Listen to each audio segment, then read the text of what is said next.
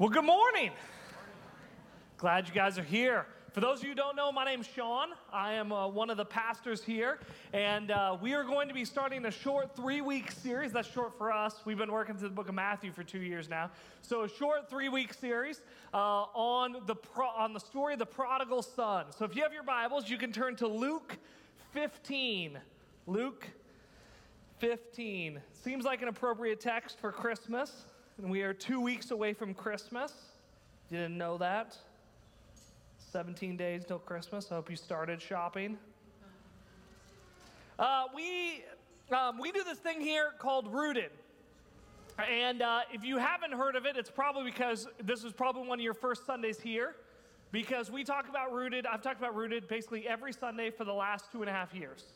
And uh, Rooted is this incredible thing. We say Rooted is the answer to your questions. Whatever your question is about getting connected, finding a place to serve, growing your faith, whatever it is, Rooted is where we point you. It's a ten-week thing. In fact, we're going to talk about it at the end of service. You can get signed up. January twelfth uh, is when it starts, and you can get yourself signed up, and you'll be glad that you did. But week one at Rooted, week one at Rooted, we get everyone together who's doing Rooted. And we all sit there, and, and we kind of set the scene for what the next ten weeks are going to look like. And one of the things that I say when we're setting the scene, is um, uh, many of us, what we wrestle with in our faith is not the intellectual issues of our faith. It's who we believe God is. That at the root of our struggles with apathy, that at the root of our struggles with our sin, in the way that we deal with sin, in the way that we deal with one another, when we deal with our spouses, with ourselves, is the way we view God. And so over those ten weeks, we're going to try and be honest with ourselves about how we view God, and we're going to try and correct that. We're going to we're going to use a prayer experience. We're going to use time of confession. We're going to use uh, serving one another. We're going to use um, uh, um, these words of encouragement. We're going to use m- talks about money. We're going to use all these different elements of our faith to try and realign our view of God to the Bible. And so today, in just a, a little bit, I, I want to try and use the prodigal, st- the story of the prodigal son to help realign your view of God. Because you see, even if you take out your Bible, if you've got a Bible, if you don't, not a big deal, but if you if you take out a Bible, it probably has a heading at the at Luke fifteen, verse eleven, that says, the prodigal son. And even just kind of realigning your view of who God is and what God's doing, if you don't know, um, that's not actually original to the text, okay? Editors added those things. They added verse marking and chapters so that we could better navigate through the Bible. That phrase, the prodigal son, Jesus doesn't say, now, ladies and gentlemen, I'm going to tell you a story, and we're going to call it from here on out, we're going to call the story the prodigal son. Doesn't say that. And in fact, our misunderstanding of this story is so intense. Get this. Our misunderstanding of the story is so intense, we have redefined a word in the English language to fit our misunderstanding of this story. It's that word. The prodigal son. The first problem with that title, we're going to talk about the story for three weeks, but the first problem about that, the first problem with that title is the story's not about the son. In fact, it's not about either of the sons. The character, the main character that Jesus is trying to teach about is the character of the father. So the fact that we define the story as the title of the story as the prodigal son already begins us with our eyes focused on the wrong person. Because the story isn't about a son. It's about the father. Secondly, if I was to ask you, what does the word prodigal mean? I would imagine that you would say something to this effect. You would say that prodigal means something like lost or wayward, right? That if, that if we had a quiz and we put, you know, like little uh, multiple choices up here and I put lost or wayward, you know, dumb or broke, right? And I said, what, is the, what does prodigal mean? You would say, prodigal means lost or wayward. Sean, haven't you read the story of the prodigal son? It's right there. He was lost and wayward. He wandered away. The crazy thing is that we have, we have by our misuse of the word prodigal, we've actually redefined an English word. Because you see, if you look up, if you look up today in a dictionary, in a Merriam-Webster's dictionary, for those of you who are too young to know, it's this book, they're about this thick, and you open it up and it has pages that you have to flip through. Not like Facebook pages, but like p- pieces of paper, right? We take trees, we cut them up, we mash them up, and we spread them out, and then we print ink on them, and they're alphabetical, right? And then there's a bunch of numbers and abbreviations after each word that nobody actually knows what they mean, and then there's the definition. And the Merriam-Webster's definition will say prodigal means reckless and extravagant. Now you can see how that, that definition fits the story. When, when editors started to put that title, The Prodigal Son, on over one hundred years ago, that makes sense because the younger son is reckless and extravagant. If you don't know the story, the younger son, there's two sons, the younger son comes to his dad and he says, "Dad, I want my inheritance." Which, if you know culturally, he could have literally just had his son killed for the amount of dishonor that that was. But he didn't. He he he cashes out, which is a slow, long process because in their culture, they don't have banks. It's not stored up in a four oh one k. It's property and stuff. So he's got to sell property and sell cattle, and it's a slow process. And he would take what would end up being a third of everything that he owned, because in Jewish culture, the first son um, got two shares, and then every other son got one share. And I hope my parents are taking notes. The oldest son, it's in the Bible, gets two shares, and then everybody else gets one share. So he would get a third, because he's got an older brother who gets two thirds, and he'd get a third. And his dad cashes everything out, and he gives it to him. And he runs away and he burns it all on what we might call reckless living. But between those two combinations, we have drastically misunderstood what this parable is even about. Because you see, this parable, as Timothy Keller would say, this ter- parable might be better titled The Prodigal God. Because this whole story is, in fact, about the reckless generosity of our Father. So if you have your Bibles, Luke fifteen. Luke fifteen. It says this. In verse, we'll start in verse eleven. It says this. And he said, a man, he was Jesus, a man had two sons. The younger of them said to his father, "Father, give me the share of the estate that falls to me." So he, being the father, divided his wealth between them. So he divided his wealth between them. His son comes and asks. His son comes and asks for one of the most dishonoring things that he can. His son basically looks at his dad and says that you would be more value to me if you were dead. And the son, the father, gives the son what he desires. You see, the first thing that I, I want you to know about God that the parable is trying to tell us is that God will give us what we ask for. A, a lot of times when we think about, when we talk about the wrath of God, weren't you excited you came to this church on a day we could talk about the wrath of God? You're like, yes! Right? The wrath of God. A lot of times when we think about the wrath of God, we think about like lightning bolts and earthquake and, and, and horrible natural disasters, which sometimes have happened. But did you know that Roman, the book of Romans actually paints a very different picture of the wrath of God? Romans one, you don't have to turn there, but I'll, I'll read it for you. You can turn there if you don't believe me, but we got a whole different set of problems if you don't believe me. Romans one, verse eighteen, it says this.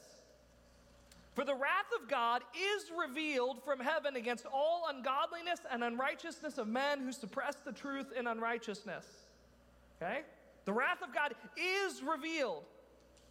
Is revealed. And then it says this in verse twenty-four. Because the wrath of God is revealed, it says, therefore, God gave them over in the lust of their hearts to impurity. That God gave them over. The most destructive form of the wrath of God you can experience is for God to let you have what you want. For you to say, I want to do it my own way. I want to figure it out. I want to blaze my own trail. I want to define for myself what is good and what is healthy and what is right. And for God to say, sure is the greatest wrath of God, because we believe that Scripture teaches that He is the one who gives us breath and gives us life. And when we turn to Him, just as the younger son did, and say, "You would be better to me if you were dead, and I want nothing of you," then he, and when He says, okay, that there is only if the one who gives us life, we cast Him away from us, we tell Him to leave, we tell Him we want nothing to be part of Him, that we want nothing of Him in our life, that when the one who gives life departs, so does life itself. And it's no surprise that the younger son finds exactly what a book in the Old Testament, a book of Ecclesiastes, talks about. That apart from God, apart from the life-giving breath of God, there's nothing. It's all like shiny trash. My wife and I have been having this conversation about our, our kids and their toys, and the reality is that whether it's you're buying it for Christmas or buying it for their birthday or buying it just because, many of the things we buy are just garage sale items for next summer. And that when we say to God, "I want nothing of you," the worst, most destructive, most painful demonstration of God's wrath that He could give us is to give us what we want. But we see it in the other direction too. Jesus says this. He says, "Ask, seek, knock." He says, if you knock, the door will be open. If you seek, that you'll find. That when we come before our Father, that the God that we worship, the God that we believe, that He will give us what we desire. If we want to draw in near to Him, if you this morning are coming here because you want to experience more, because you want to know who He is and, and the power, as Scripture says, the power of resurrection, that you want to know forgiveness and restoration and redemption and peace, that when you lean into Him, that we worship and serve a God who will give you what you desire. So the first thing that we need to know about the God that Jesus presents in this story is He's a God, a Father who gives His children what they want. Second is this. Look down at verse twenty. Look down at verse twenty. It says this. So he got up and came to his father. Now this is the younger son. He went off, burned all of his stuff. Didn't literally burn it, but, you know, went crazy with it, lost all of his stuff, realized that his dad's servants are better off than he is, so he's going to come back and plead his way into the house. But it says this, but while he was still a long ways off, his father saw him and felt compassion for him and ran and embraced him and kissed him. It's like when you read that verse, it's like Luke is adding on to the verse, adding on to the sentence, just one statement, one more statement, one more statement, because he wants you to know how desperately the Father loves his Son. Because wouldn't it have been sufficient to say, like, we could have just paused this, this sentence? I mean, look at all the, the little phrases he uses just to make emphasis on how much the Father loves and has been waiting for his Son. It says, so he got up and came to his Father. But while the, he was still a long way off, the Father's waiting. While the Father's still a long ways off, he sees him. You only see things that are a long ways off because you're looking for him. I don't know if you uh, heard a couple weeks ago, you guys see like on Facebook and on the news and stuff like that. Did you guys see about the fireball out in Falls City? Right?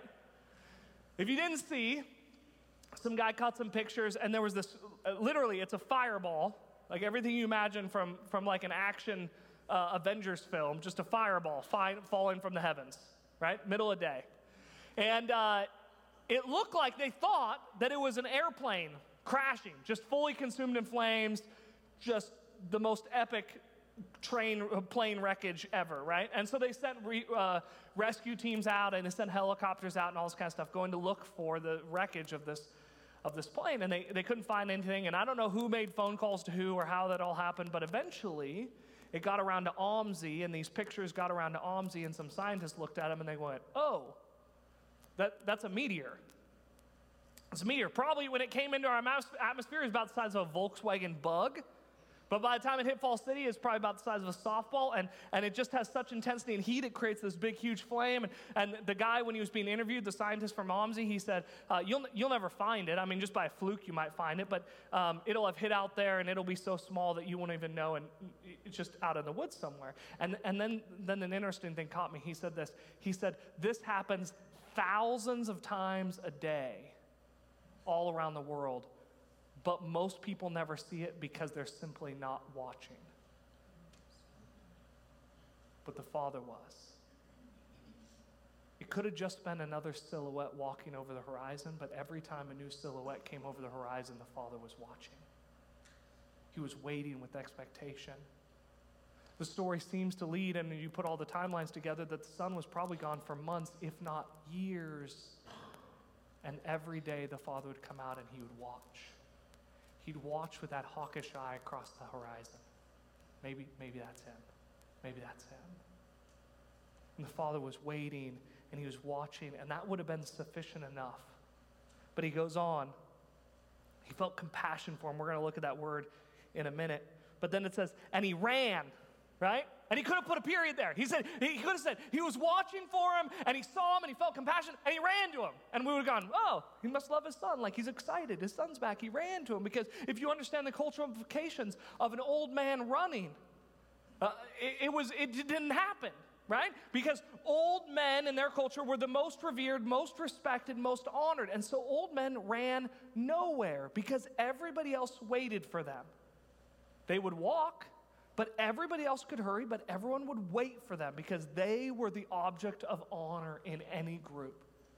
But he runs to him. He puts aside his pride and his own honor and his own self-respect, and he runs. And that would have been enough of Luke, recording the words of Jesus, to emphasize that, that the Father sees him and he's waiting, he's excited. But he does none in there.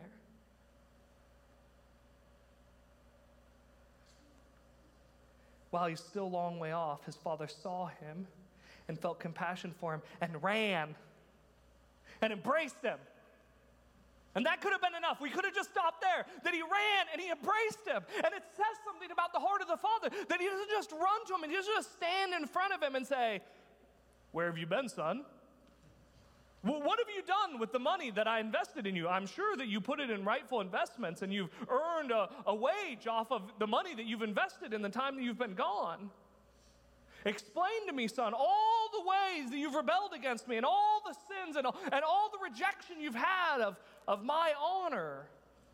He doesn't. He runs to him. And he embraces him. And Luke continues to compound us understanding the heart of the Father, that he sees him, he's waiting for him, he's watching for him, and then he runs to him, and then he embraces him. I mean, is there a more intimate word to describe a reunion than an embrace? He embraces him. He doesn't just hug him. He didn't just like do the do, do the dude pat thing, right? You know how to do the dude thing. You gr- grab a hand, then you roll the thumb over, and then you reach around with the free hand and you pat on the back twice, right? It, you have to pat, because if you linger, then it gets awkward, okay? So you just pat, and then you release, and that's the dude hug, right? He doesn't do that to his son. He runs, and he embraces him. But then it goes on. He runs, and he embraces him, and he kisses him. It's like Luke's trying to tell us something. It's like, like Jesus is trying to tell us something about the heart of the Father. That when he sees his son, as soon as his son turns back towards him, he runs and abandons every inch of self-respect and pride to demonstrate the fullness of his love for his son who's come back. You see, the Father waited with anticipation for a son, that we serve a God who this morning is waiting for you with anticipation. There's a word in the middle of this whole thing. It says that he felt compassion for him. In the Greek, it, it's not, um, sometimes we use the word compassion interchangeably with pity, right? It's not like, oh, he felt so bad for his son, I better run to him because he might have a medical emergency. It's a different word. It's a word that, that demonstrates just this incredible angst of loss and, and heartache and pain. Deep inside, deep inside. You, you may have heard this, um, but in ancient Near East culture, the seat of the emotions wasn't the heart, it was the bowels. Right? Because isn't that where you feel things? Like when you really deeply feel something, you feel it here. If you feel it here, call nine one one. Okay? That's a heart attack. Okay? And then if you feel it down your arm, like that's a heart attack. But you, when you feel things, you feel it here. You feel it here. And, and he felt with such depthness of love and compassion for his son that he ran to him. This word, Paul, uh, Luke only uses three times. And one of them comes in chapter seven. Jesus sees a funeral procession, and there's an only son of a mother who's died. And it says the mourners are coming across, and they're mourning, and they're wailing, and they're heartbroken. And this, this woman who's burying her son, that she has this. I, if you've ever had to bury a child, I've been told that losing a child is um, psychologically one of the most painful emotional experiences a human being will ever endure. And, and Jesus says that when the Father saw his son, that he feels so deeply for him, that something inside of him feels like it's just being severed in two, and he can't do anything but run to his child. The Father we serve, the Father that we worship, is a God who loves you so desperately that the, the moment your foot towards towards home, he runs after you to embrace you. That he feels so deeply for you. So you see, the Father that Jesus shares with us in this story is a Father who gives his children what they want, a Father who waits with anticipation for his return, and third, he's a Father who is quick to forgive. Look at this. Look in verse twenty-two. Verse twenty-one is the, is the son starts his speech, which he already practiced. He starts the speech to try and convince the father that he should earn his way back into the household. But it says this. This, this is like the best word of the whole passage, right? The whole story culminates on this one word right here. The, the son's pleading with the father, if you'll let me work as a hired hand. And then he says this, but. That ends it all right there. But, but the father. The son comes pleading and begging that he might work his way back into the good graces of his son, into his father. But scripture says, but the father. It's right there. It's done.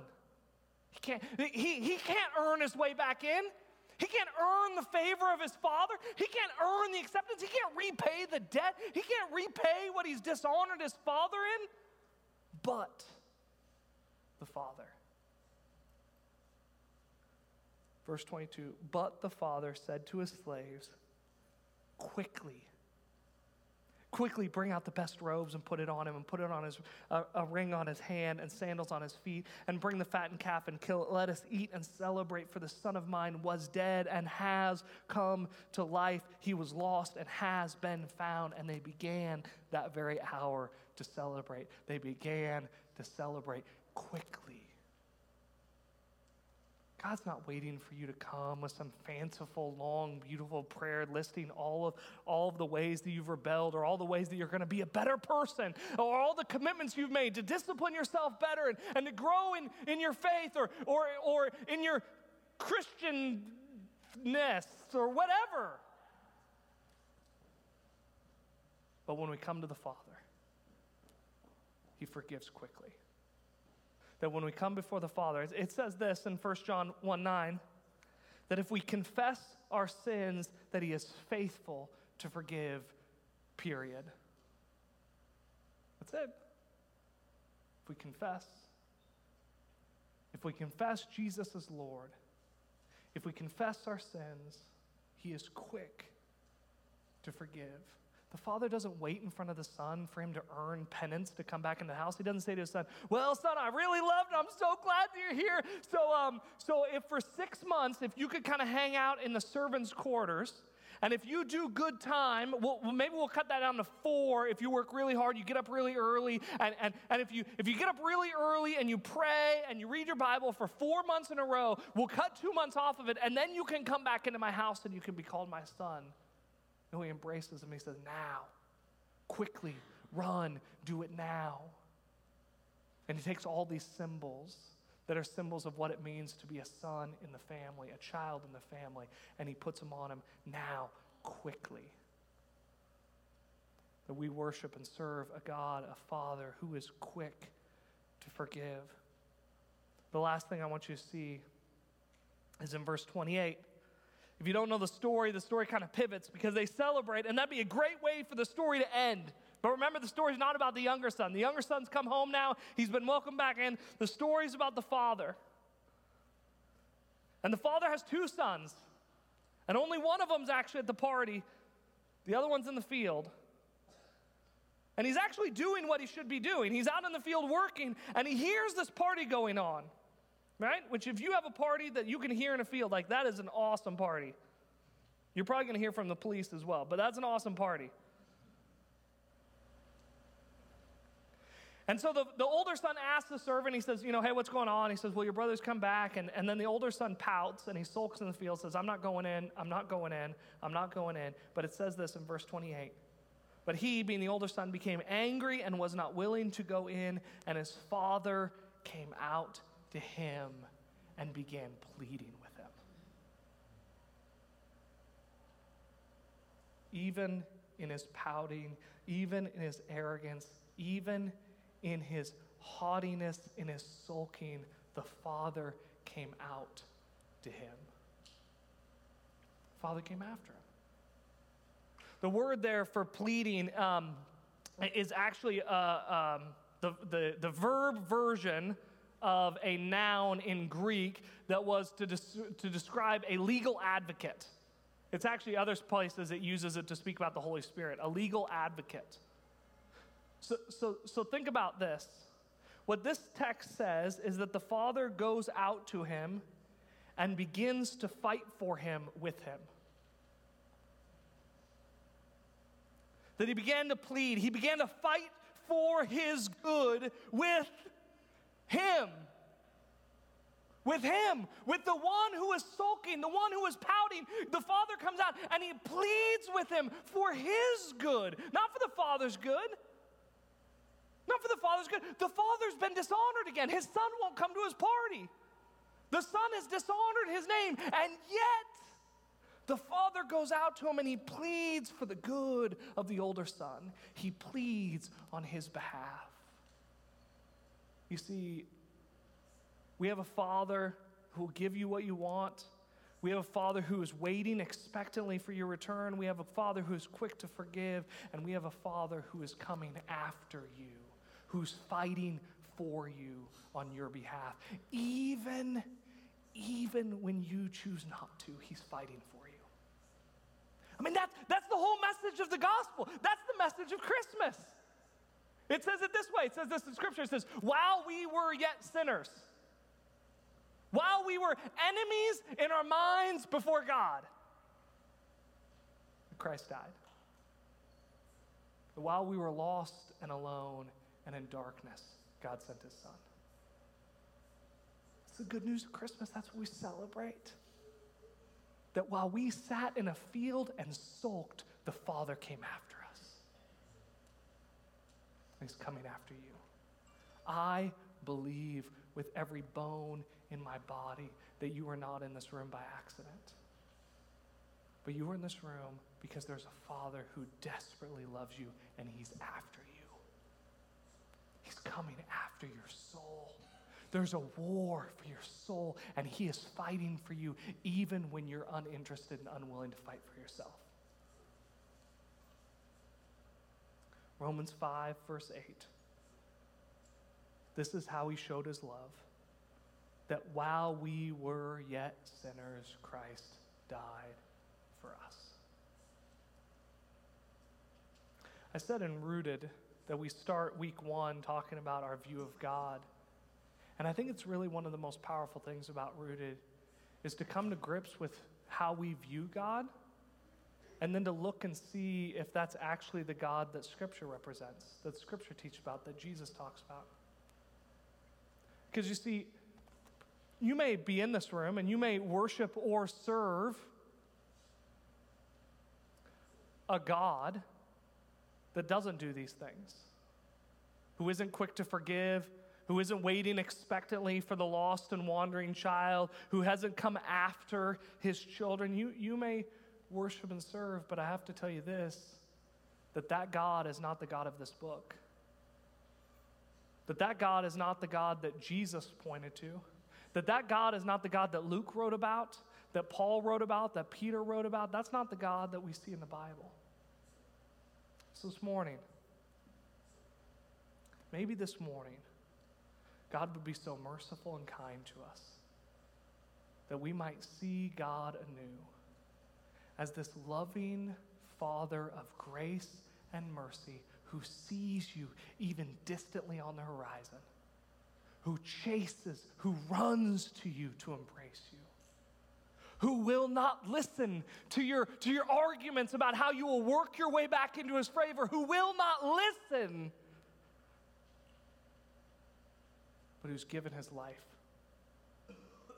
This God who's given himself that you might be called a son or a daughter.